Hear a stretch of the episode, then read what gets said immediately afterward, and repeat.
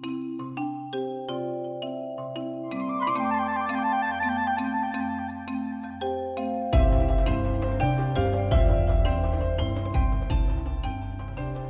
to the Wildlife Around You Show, a casual nature podcast with your hosts, Blaine, and Lainey.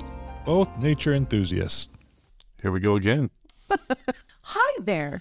So, what animals have you come across lately? Some millipedes. We were out walking around and had our daughter with us. And so it's like, hey, look, these are millipedes. Why are they called millipedes? Well, let's get down and look at them. And I wish I could squat down as easily and sit on my heels as she can, but we just popped right down and looked at them. And They've got lots of legs like caterpillars. uh huh, they're much, much smaller. Know, So, what about you? it's exciting. Uh, chickadees.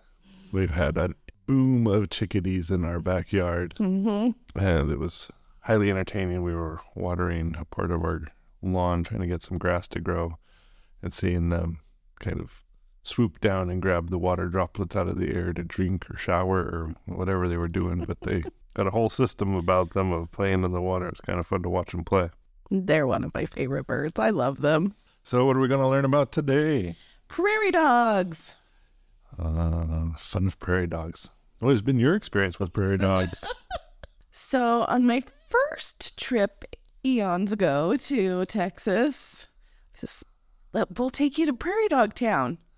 And so, what I had in my head and what was reality did not jive. It was a little underwhelming.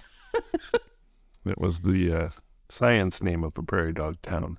Yes. So, No buildings, no buildings, no streets. no streets. Very, it was just a big empty field basically, and very brown, which it's not my favorite color. but there were a fair amount of prairie dogs, and watching them, their heads pop out of the holes, them scurry around. And since then, I've had a couple other experiences with prairie dogs, and they can be entertaining. Sometimes they seem very aware, and then there's always the one that's kind of dopey, and you will be food for the predators. So, what do prairie dogs look like? They're small. They're burrowing rodents with short tails and stocky bodies. They're brown fur. Um, it's not a really dark brown fur.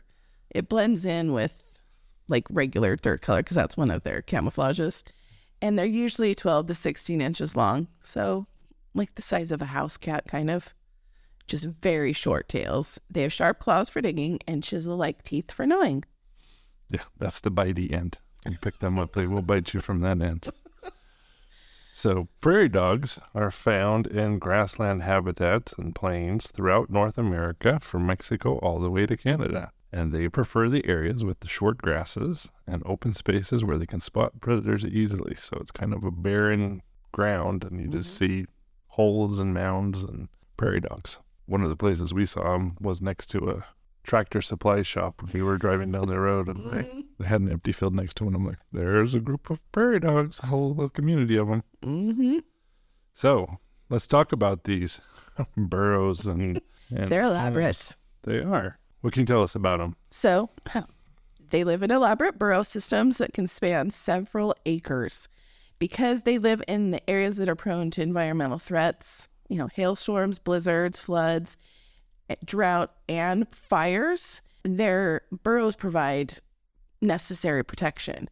They also help them regulate their temperatures versus what's out the outside air might be in their environment. Yeah, so if it's hot, it's cooler underground. If it's cold, it's warmer underground. Yeah. So they dig these tunnels and chambers, which they use for sleeping, breeding, and storing food. And they're roughly 16 to 33 feet long and 6 to 10 feet below the surface. It's impressive. Like when we've looked up information and seen on some of the nature documentaries just how elaborate are they are. They're very interconnected. The whole community. It's a town. It is a town. It's just underground, and I can't fit in there. So the, they also create mounds around the entrances to their burrows, which provide a vantage point for spotting predators. And some burrows will have up to six different entrances. and helps them get in and out as needed. And some of them are low mounds, so you hardly see them. It's just like a hole in the ground. And others of them are built up to where even a foot or so off the ground. Yeah. Give them that high vantage point when everything else around them is flat. Mm-hmm. So prairie dogs are social animals, and like we said, they live in large communities that are called towns. The towns are made up of usually between 15 and 26 family groups. And a basic family group consists of an adult breeding male, two to three adult females, one to two male offspring, and one to two female offspring. And then that's kind of the core, maybe a little bit bigger, maybe a little bit smaller, but that's kind of the general. And then multiply that by 26, and you've got yourself a town. Mm-hmm. They communicate with each other through a series of barks and chirps, uh, which is where the dog part comes in, as they sound kind of like barking. And it has been said that they have one of the most complex systems of communication and social structures within the animal kingdom. They are active during the day and they spend most of their time foraging for food.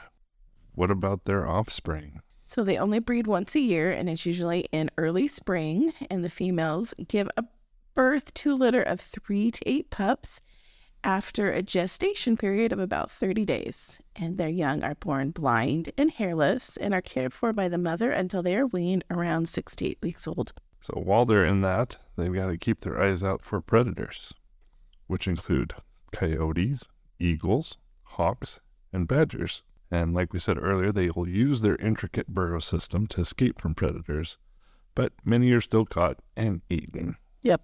So, what do prairie dogs eat then? Mainly grasses, roots, and seeds, and they are known for their ability to consume a wide variety of plant species, and they occasionally will eat insects. So, some of the interesting and fun facts we found are that prairie dogs are actually a keystone species because they play such an important role in maintaining the grassland ecosystem.